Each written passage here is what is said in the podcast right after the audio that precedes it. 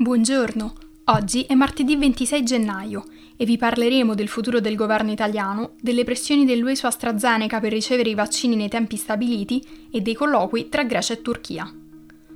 Questa è la nostra visione del mondo in 4 minuti. Oggi il Premier Conte annuncerà le proprie dimissioni nel corso di un Consiglio dei Ministri previsto per le 9. In seguito si recherà dal Presidente della Repubblica Sergio Mattarella per formalizzare la propria decisione. L'annuncio era atteso, dal momento che la settimana scorsa aveva ottenuto al Senato una fiducia estremamente debole, che non gli avrebbe consentito di governare ancora a lungo.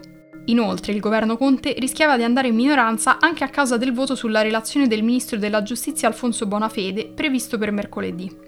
Bonafede è un ministro controverso, sgradito sia all'opposizione di destra che ai partiti di centro, come anche a una parte della sinistra a causa del suo approccio giustizialista.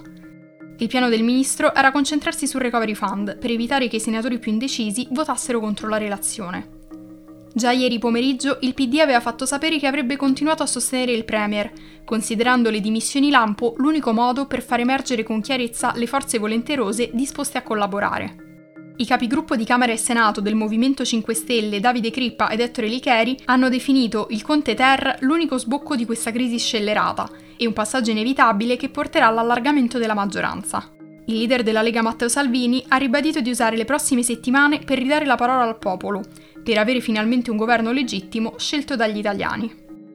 Nel caso in cui si creasse un governo con il coinvolgimento istituzionale anche dei partiti di centro e alcuni di centrodestra, una parte fondamentale del patto di governo sarà trovare un nome comune per il successore di Mattarella il prossimo gennaio.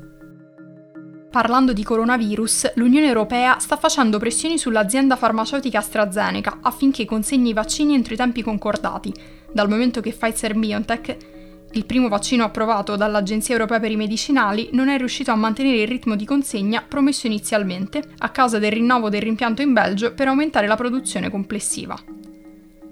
Nel frattempo, l'Italia ha minacciato di fare causa all'azienda per i ritardi, che renderanno difficile raggiungere l'obiettivo dell'UE di vaccinare il 70% della popolazione adulta entro la fine dell'estate. Il presidente del Consiglio europeo Charles Michel ha detto di aver parlato con Pfizer per fare in modo che le consegne riprendano a pieno regime già la prossima settimana. Al momento l'UE ha firmato 6 contratti per più di 2 miliardi di dosi, ma solo i vaccini Pfizer BioNTech e Moderna sono stati approvati. Venerdì l'EMA dovrà valutare il vaccino di AstraZeneca, già in uso nel Regno Unito, Pakistan, India, Argentina e Messico. Infine, dopo una pausa di 5 anni, segnata da relazioni sempre più accese, Grecia e Turchia si sono incontrate per evitare un'escalation militare nel Mar Egeo e nel Mediterraneo orientale. I colloqui sono stati accolti positivamente a livello internazionale dopo le tensioni che hanno spinto i rivali storici sull'orlo della guerra per i diritti di sfruttamento dell'energia offshore. Il primo ministro greco, Kyriakos Mitsotakis, spera che si possano fare grandi progressi per risolvere la questione che sta più a cuore ad Atene, la gestione dei confini marittimi. Mentre le discussioni sono in corso, il primo ministro della difesa greca, Nicolas Panagiotopoulos, ha incontrato la sua controparte francese ad Atene per firmare un accordo da quasi 3 miliardi di euro per acquistare 18 jet da combattimento Rafale. È la 61esima volta dal 2012 che i diplomatici greci e turchi si incontrano per cercare di risolvere le rivalità nell'Egeo e nel Mediterraneo. Dopo lo stallo del marzo 2016, le relazioni bilaterali si sono deteriorate al punto che persino la comunicazione tra i ministri degli esteri si è interrotta. Le tensioni tra i rivali della Nato sono tornate a crescere l'anno scorso, dopo che il presidente turco Recep Tayyip Erdogan ha incoraggiato migliaia di migranti ad attraversare la Grecia. In seguito all'esplorazione turca al largo di Cipro, l'UE ha deciso di sanzionare Ankara.